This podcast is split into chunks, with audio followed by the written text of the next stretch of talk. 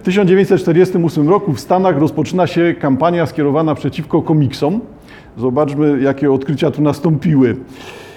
90% dzieci czytało średnio 18 komiksów na tydzień. To jest ten moment, kiedy pojawia się ta literatura pulpowa, taka masowa, w miękkich okładkach, cienkich zeszytach. Dotyczy to zarówno komiksów, jak i wszelkiego rodzaju e, powieści sensacyjnych, kryminalnych, science fiction. No, to jest taki właśnie moment. Będzie to trwało ho, ho, kilkanaście lat, przynajmniej możemy policzyć. E, przeciętny 16-letni czytelnik wchłonął co najmniej 18 tysięcy obrazków przedstawiających bicie, strzelaniny, duszenie, kałuże krwi i zamęczanie na śmierć z, z samych tylko komiksów. I następnie według badań e, Frederika Whitmana, E, Whitman opowiadał przerażające historie o niewinnych dzieciach sprowadzonych przez komiksy na złą drogę. W latach 50. dzieci obrzucały kamieniami pociągi i samochody, biły młotkami właścicieli sklepów ze słodyczami, zadeptywały rówieśników na śmierć, oblewały naftą i podpalały kolegów z klasy, rozbijały sejfy i dopuszczały się morderstw z lubieżności. W tych przestępstwach popełnionych przez młodocianych nie ma niczego, napisał Whitman, e, co nie zostałoby opisane czy opowiedziane w komiksach. Wszystkie odbywają się według schematów przedstawionych w komiksach. Niektóre z jego historii ukazują przesadne reakcje rodziców. Whitman opowiada o grupie dzieci, które znęcały się nad dziewczynką, odgrywając to, o czym przeczytały. Skuły jej ręce kajdankami kupionymi za kupony z komiksów, Kiedyś otoczyły ją i ściągnęły jej majtki, teraz matka tego dziecka przywiązuje mu majtki sznurkiem do szyi, żeby chłopcy nie mogli ich ściągnąć. Początkowo kampania Whitmana spaliła na panewce. W 1952 roku nowojorska legislatura wydała rozporządzenie antykomiksowe. Zawetował je gubernator, ale komisja senacka wydwiła tezę o kryminogennym wpływie komiksów na młodzież. 1950 roku nagłówki gazet oznajmiały, do jakiego wniosku doszła komisja. Komiksy nie podniecają, nie podsycają przestępczości. No ale potem mamy kontynuację tej samej krucjaty, pojawiają się kolejne teksty broniące tego stanowiska. Komiksy były plugastwem, źródłem niezdrowych postaw seksualnych. Dzieci naśladowały przestępstwa ukazane w komiksach, nabierały upodobania do gwałtów, tortur, uszkodzeń ciała, kanibalizmu. To jest ciekawe. Czy jeszcze gorszych rzeczy. Oprócz tego komiksy wywoływały obsesję na punkcie piersi. Komiksy pobudzają dzieci seksualnie, ostrzegał Whitman. E, przyciągają ich uwagę do cech płciowych i do czynności seksualnych. I dlatego komiksy, które eksponują duże niebieskie oczy, to jest tylko wstęp do tego, żeby przykuć uwagę na biuście, a biuście ukazywanym w taki sposób, aby e, sterczał, pchał się w oczy, gdzie się tylko da, albo dziewczyny w obcisłych spodniach, negliżach nadzwyczaj sugestywnie uwidatnia, e, co uwydatnia ich okolice łonowe. Niektóre dzieci tego nie zauważają, ale większość zauważa. No i wniosek taki zupełnie, zauważcie Państwo, w którym miejscu jesteśmy, tak? To zachęcanie dzieci do kanibalizmu. Ciekawe w ogóle, czy są jakieś badania na temat kanibalizmu wśród dzieci. To wygląda po prostu na coś, co jest typowym straszakiem.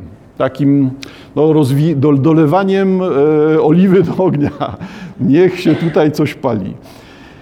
No to co dalej, jako jeden z wniosek, z wniosków. W 1954 roku ów badacz, Wirtman, wskazał dokładnie złoczyńców. Jego doskonale wyćwiczone oko bez trudu dostrzegło, że supermęscy bohaterowie Batman i Robin są gejami. Mieszkają we wspaniałych wnętrzach z pięknymi kwiatami w wazach i mają służącego Alfreda. Batman pokazywany jest czasami w szlafroku. Jest to spełnienie marzenia o dwóch żyjących razem homoseksualistach. A dalej opis Robina, zdaniem tego badacza. Przystojny efeb, ukazywany zwykle w swoim uniformie z gołymi nogami, kipi energią i niczemu na Ziemi ani w przestrzeni międzyplanetarnej nie jest tak oddany jak Bruce'owi Wayne'owi. Często stoi z rozstawionymi nogami, z dyskretnie uwydatnioną okolicą genitaliów. A w historykach tych brakuje przyzwoitych, atrakcyjnych, mających powodzenie kobiet.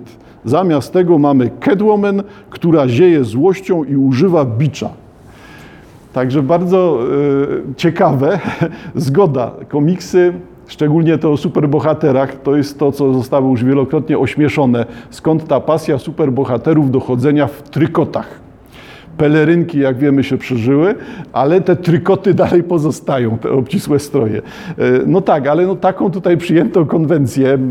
No, jakby chodzili w bamboszach i w luźnych ubraniach, to jakoś pewnie by im to bardziej zawadzało niż te pelerynki.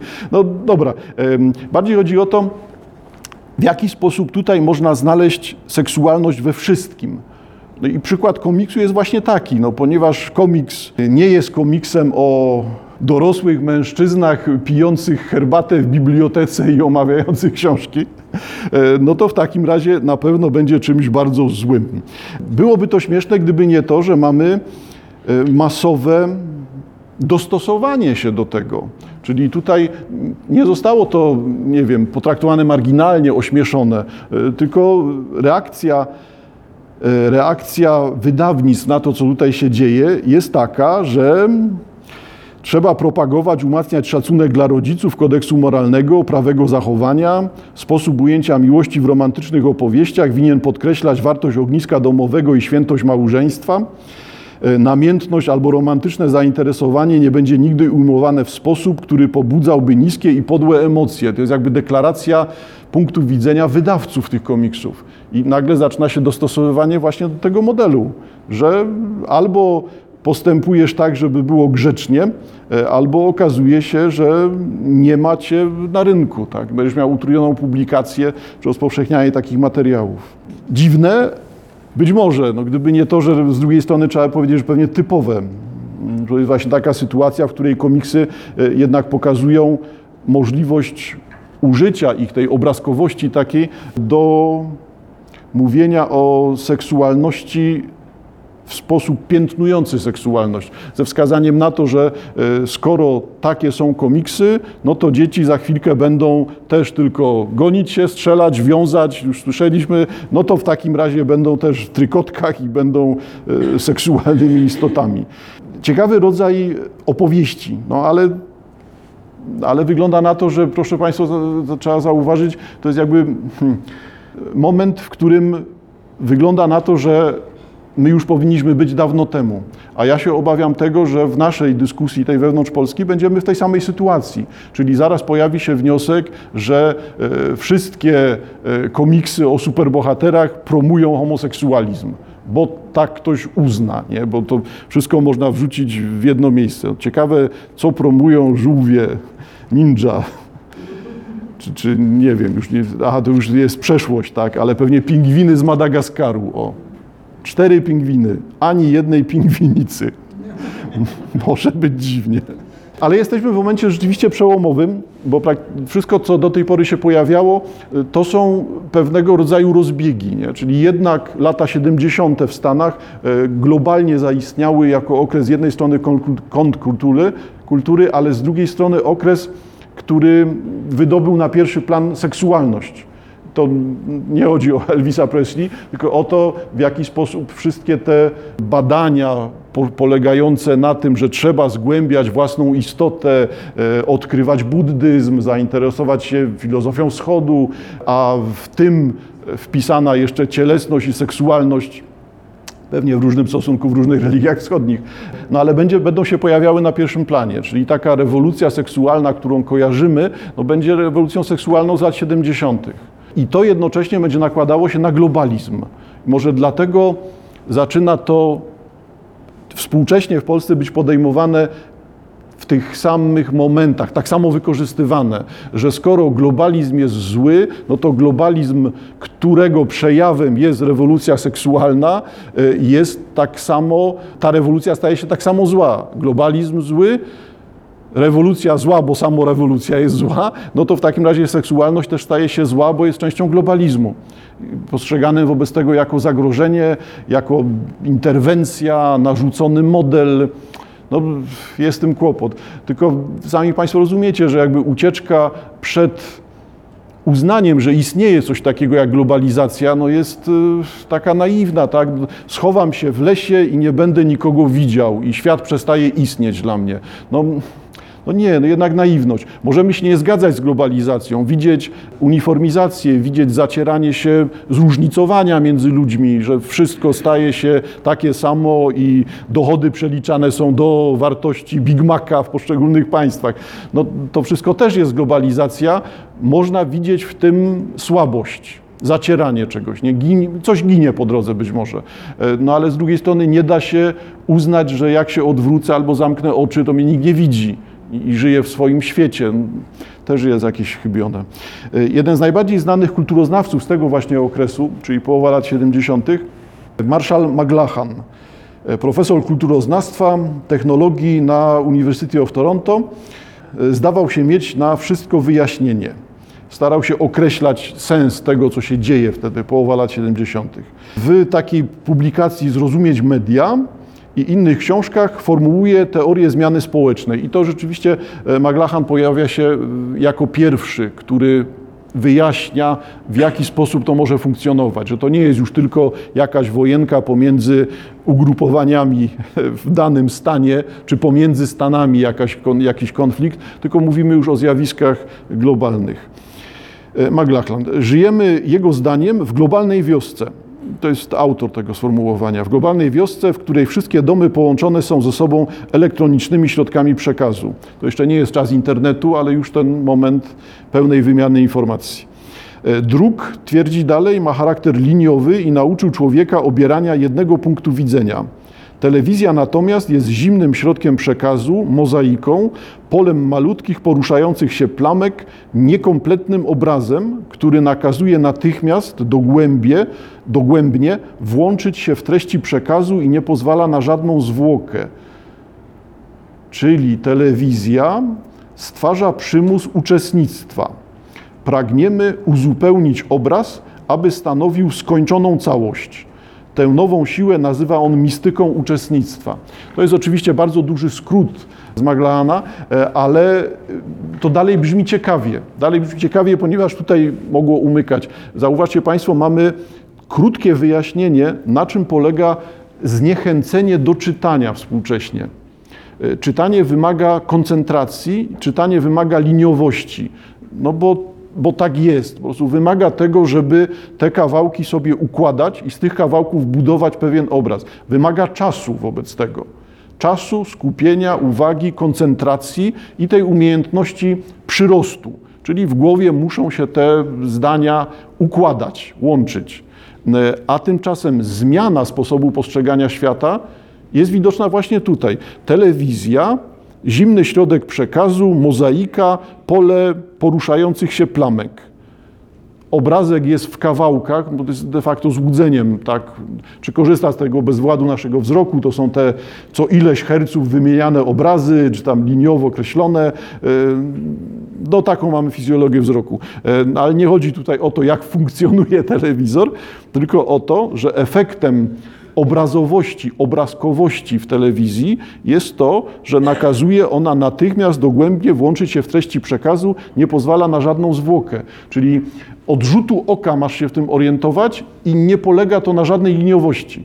Nie jest wymagana wobec tego, nie jest wymagany czas, koncentracja i umiejętność łączenia, takiego przyrostowego łączenia no, słów, zdań, faktów, budowania wiedzy. Telewizja powoduje, że pokazują ci trzy obrazki i ty ma, jesteś przekonany, że przecież wszystko wiesz. I to jest to, czemu ulegają ludzie współcześnie. Tak? E, czemu to jest częścią e, opowieści o seksie? E, dlatego, że tutaj właśnie pojawia się ten skokowy wzrost obrazowości, że chodzi o to, aby oglądać. I chodzi też o to, że telewizja buduje mistykę uczestnictwa, czyli daje nam przekonanie, że wszystko wiemy, we wszystkim uczestniczymy i to jest część naszego świata. Nie wiem, czy Państwo widzicie przejście dalej. E, wobec tego pojawiająca się dalej obrazowość w seksualności, i to jest ta obrazowość, którą widzieliśmy w popularnym, czy którą dostrzegamy w tym popularnym bardzo portrecie pierwszy Playboy, tak, Marilyn Monroe, e, to jest przecież nic innego jak ta obrazowość Nie komentarz, nie osoba, nie język, tylko obrazowość. No i Playboy wygrywa obrazowością. I zostawiamy spokoju Playboya, bo tam nie ma sensu robić im marketingu. Chodzi natomiast o to, co się zadzieje, tak? a zadzieje się to, co będziemy widzieli jako przyrost pornografii przypadku seksualności i jako to, do czego dzisiaj docieramy. Tak? Te uwagi o badaniach wskazujące na to, że 80% ruchu w internecie to pornografia. Nie? No to jest dość dużo, 80%. Wobec tego to przywiązanie do obrazka i odejście od innych sposobów komunikacji e, tłumaczy, na czym polega ta, ten skokowy rozwój seksualności, rozumianej jako odbiór obrazków, wyłącznie obrazków, ale nie chodzi tutaj o obrazki, które mają e, podniecać, zachęcać, nie wiem, wywoływać zainteresowanie seksem, co prowadziłoby do e, wzrostu rozwoju życia seksualnego. To nie następuje. Następuje to, co jest u, u Maglahana, czyli to, że ten obraz istnieje, jest dla ciebie kompletem. O czym mówię? Czy telewizja zachęca do rozwijania wiedzy? No nie. No, telewizja daje ci to złudzenie takie. Pokażą kilka rzeczy, wystąpi jedna czy dwie osoby i widz ma być przekonany o tym, że wszystkiego się dowiedział. W 20 minut coś, co zajmuje, nie wiem, tam 2000 stron, nie? to on ma 20 minut pokazane, jest zadowolony, poznał. 20 minut o e, Luwrze i po co tam w ogóle jechać. To wszystko było pokazane. No, I tutaj ta, ta mistyka uczestnictwa proponuję, żeby teraz właśnie się przesiąść na to, dlaczego obrazowość we współczesnym seksie, seksualności współczesnej, erotyzmie ma takie znaczenie, bo ona do niczego nie prowadzi, ona daje pełną mistykę uczestnictwa. Widzisz, to się staje. Nie ma nawet tego, tej różnicy pomiędzy no, fikcją a rzeczywistością, bardzo duża różnica, tej różnicy pomiędzy no, pobudzeniem fikcją, ale szukaniem czegoś w rzeczywistości, co powinno występować, nie występuje. Po prostu pornografia wypełnia, zdaje się wypełniać seksualność, życie seksualne ogromnej części ludzi współczesnych. Nawet bez tego zastanowienia, że może jednak samotny seks jest ubogi, bo nie zakopujmy się w szczegóły. No, jakby nie funkcjonuje to w taki sposób. To ci daje pełny zamiennik. Jeżeli ulegasz tej mistyce uczestnictwa, to okazuje się, że to donikąd nie prowadzi, tylko wyczerpuje cię, na sam, wyczerpuje cię w samym uczestnictwie. Jesteś zaangażowany w obrazowość, obraz, film, czasopismo, tak, dowolne strony które, w internecie, które e, zajmują się seksem i nie ma przejścia gdzieś dalej, bo to jest już cały świat uczestniczysz w tym, to się staje, jesteś e, e, członkiem, źle brzmi, no ale tak będzie, e, jesteś członkiem tego, na co patrzysz, wobec tego to zaspokaja wszystkie Twoje potrzeby i wyczerpuje wszystko związanego, co związane jest z seksualnością. To są te uwagi współczesnych seksuologów, czy oglądanie pornografii jest zbo, zboczeniem. No i no nie, nie jest zboczeniem, ale oglądanie pornografii, która staje się całością życia seksualnego, no, je, no może nie jest zboczeniem, tylko jest dewiacją psychiczną. Tylko czym jest dewiacja, która nagle zdaje się, że obejmuje potężny procent ludzi współcześnie? Czy to jest dewiacja? Nie? Czy tutaj nie pojawiają się kategorie normy po prostu? Że to w kategoriach norm zaczyna być postrzegane, a nie, że to właśnie tam ktoś ma upodobanie do ubierania maski i stanowi to 2% całej społeczności, nie? tylko nagle zaczyna wyglądać to dość dziwnie. Tym niemniej ciekawe, że jeżeli patrzymy na, na to rozpoznanie Maglahana e, z y, połowy XX wieku, mniej więcej, niecałej 50 lat od nas, niech będzie tak, no to okazuje się, że przez te 50 lat to rozpoznanie zostało potwierdzone. Po prostu no, tak się staje. To nawet nie chodzi właśnie o tą ucieczkę, fikcyjność, zanurzenie się w świecie e, obrazów, filmów, internetu, e, postrzegane jako właśnie bycie takim chorym człowiekiem, który tylko siedzi, patrzy, zaczyna żyć w nocy, spać w ciągu dnia i tak dalej. Nie chodzi o takie skrajne rzeczy, tylko chodzi o to, że tak bardzo się w to zaangażowaliśmy, oswoiliśmy, e, że to staje się rzeczywistością. Właśnie nie ucieczką, nie substytutem, zamiennikiem, jakąś tam słabością niech będzie, tylko staje się rzeczywistością. No, to, że mamy do czynienia z cywilizacją, która się wyczerpuje, no, tak, tak, no, to jest to, co widać. To odejście za szybko może, to, to, że zdecydowaliśmy się globalnie, no bo jednak ja do tej globalizacji bym nas też pisał, zdecydowaliśmy się globalnie na e, odejście z e, odejście ze świata opartego na relacjach międzyludzkich do świata, który nas zwalnia z tych relacji międzyludzkich, daje nam zamiennik uczestniczenia, mistykę uczestnictwa Maglahana, e, ale sprawia, że przestajemy ludzi potrzebować. No to w takim razie wszyscy stajemy się singlami i jest to ostatnie pokolenie. No bo akurat to nie, nie, nie zadziała inaczej. No, oczywiście czarnowictwo i tak dalej, to się pojawia, e, ale, ale zmierzamy w taką stronę interesujące. Czy, czy ja się tego znowu obawiam, czy straszę?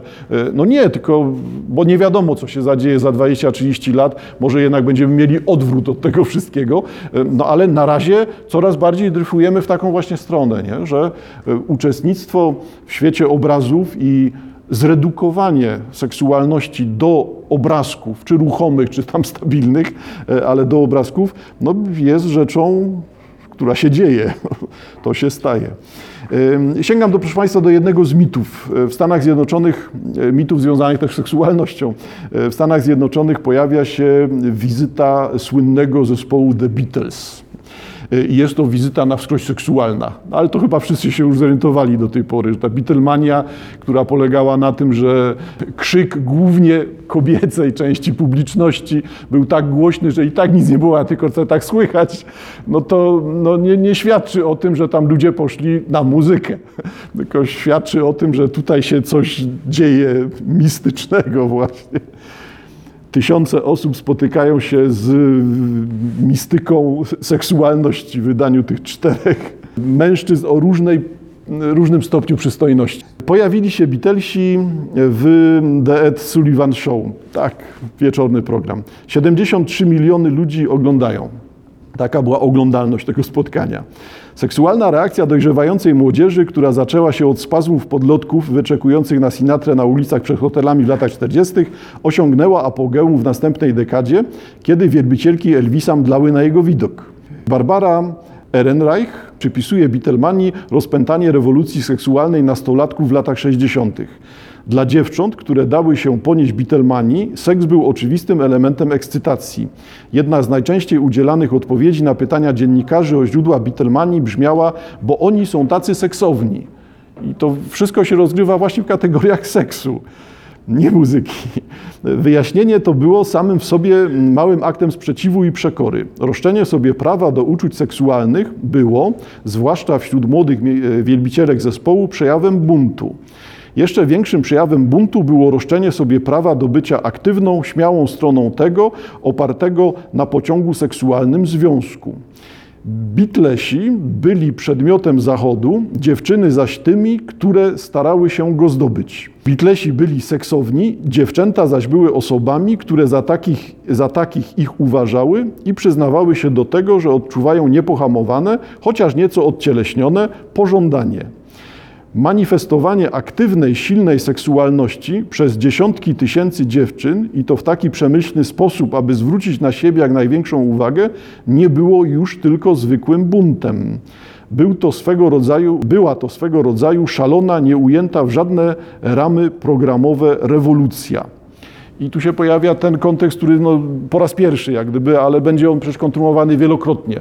Czyli wszystkie te wcielenia bohaterów mass mediów, w różnych postaciach, konfiguracjach. Zaraz Beatlesów zastąpi inny zespół dowolny. Potem zresztą pojawia się 10 lat po Beatlesach, wspomnę, kolejny zespół, który karierę ma głównie w Stanach Zjednoczonych, czyli zespół KISS. Nie wiem, czy Państwo pamiętacie, to są te sławetne mm, w naszych realiach z kolei opowieści o tych S pisanych jako pioruny Tak, to jest to z tych naszych ostatnich dyskusji czy spotkań, znaczy spotkań naszych w sensie Polaków wszystkich, y, gdzie ta wszystkim się kojarzy to bardzo źle, no to jeżeli mamy ACDC też z tym piorunem w środku y, i mamy ten piorun jako symbol buntu kobiet w Polsce, to teraz mamy jeszcze zespół KISS z dwoma tymi mm, piorunami, tak dynamicznie nakreślonymi, tak jak jako błyskawice, y, a na dodatek jeszcze ten zespół KISS, to jeżeli Państwo w ogóle pamiętacie, no to oni no bardzo śmiało eksploatowali wszystkie takie skojarzenia sadomasochistyczne.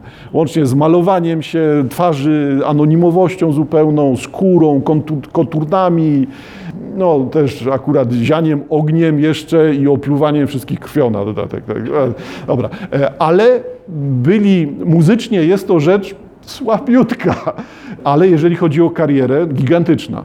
No więc wyraźnie jest ten sam rynek. Po prostu chodzi o to, żeby w ten sposób grać, nie? w ten sposób, żeby media, media, tutaj muzyka popularna, e, grały na tego typu pragnieniach. Teoretykiem seksualności w Stanach jest Hefner. Czy to jest zasadne, nie wiem. Na, pewno medialnie jest bardziej obecny niż fachowcy. No to Hugh Hefner też tutaj się pojawia. Hefner głosił etykę seksu. Tylko fragment, żeby zorientować, na czym polega teoria takiej rewolucji seksualnej. Głosił etykę seksu, która opierała się na akceptacji seksualnej natury człowieka. Nie wiem, czy Państwo widzicie, że to jest ciężkie zdanie. Chodzi o to, że do tej pory kultura no, starego świata w większości i kultura bazująca na starym świecie w Stanach Zjednoczonych y, jednak uznawała seks za coś, co należy wyłącznie do podziemi. To jest ta niewidoczna część ludzkiego życia, zamknięta. To jest tabu. Nie, nie, nie poruszamy się w tym, nie mówimy, no jest, bo musi, ale nie istnieje. Tak? Przyzwoici ludzie nie rozmawiają o seksie. Nie, A tutaj pojawia się akceptacja seksualnej natury człowieka, czyli uznanie tego, że tak, no to jest to, co wszyscy mają, przeżywają, doświadczają, stykają się z tym. Wobec tego trzeba by też o tym mówić, no, ujawniać, że coś takiego istnieje. Dalej poglądy Hefnera. Seks nie należał jego zdaniem ani do sfery sakrum, ani do sfery profanum. Hefner starał się oddzielić seks od tradycyjnych skojarzeń z chorobą, grzechem i pogonią za sensacją. I to są te tradycyjne rzeczy. Także seksualność to jest to, co jest mm, zamknięte, bo jest złe, bo jest grzeszne, bo jest cielesne, bo jest diabelskie. I zmierzamy w taką stronę. E, Hefner dowodził, że rozmowy na temat seksu zaczęły przypominać orwellowską nowomowę. Oznajmił, że odrobina seksu w związkach pozamałżeńskich jest moralna, natomiast odrobina seksu w małżeństwie jest oczywiście rzeczą niemoralną. To chodzi o te różnice w ilościach. Ostro występował przeciwko zawieraniu małżeństw w młodym wieku y, i zawłaszczaniu seksu przez Kościół i państwo. Najbardziej irytowała go hipokryzja minionych czasów, kłamstwa i asekuracjonizm starszego pokolenia, które uważało, że najlepiej, jeśli seks gdzieś się ukrywa, a im mniej się o nim mówi, tym lepiej. Aktywność seksualną, cytat z Hefnera, aktywność seksualną, o której wygłaszamy pompatyczne kazania i przeciwko której publicznie protestujemy, praktykujemy z entuzjazmem w zaciszu domowym. Okłamujemy się nawzajem w sprawach seksu, okłamujemy nasze dzieci w sprawach seksu, a wielu z nas okłamuje bez wątpienia samych siebie, ale nie możemy bez przerwy uciekać przed rzeczywistością, przed faktem, że podchodzące z hipokryzją do spraw seksu społeczeństwo jest społeczeństwem niezdrowym, które wytwarza więcej niż mu się należy, zboczeń, nerwic, psychos, nieudanych małżeństw, rozwodów czy samobójstw. Seks jest głę- często głębokim przeżyciem emocjonalnym. Nie jest możliwy żaden droższy, bardziej intymny, bardziej osobisty akt zbliżenia dwojga ludzi. Seks jest w swojej najlepszej postaci wyrazem miłości, adoracji. Nie znaczy to jednak, że seks ogranicza się albo powinien ograniczać tylko do miłości.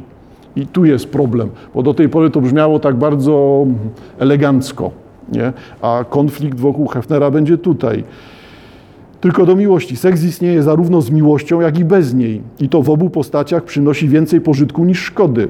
Natomiast próby jego stłumienia są prawie zawsze szkodliwe. To jest i ostre stanowisko, jakby dążące do tego, żeby rewolucja seksualna objęła cały świat.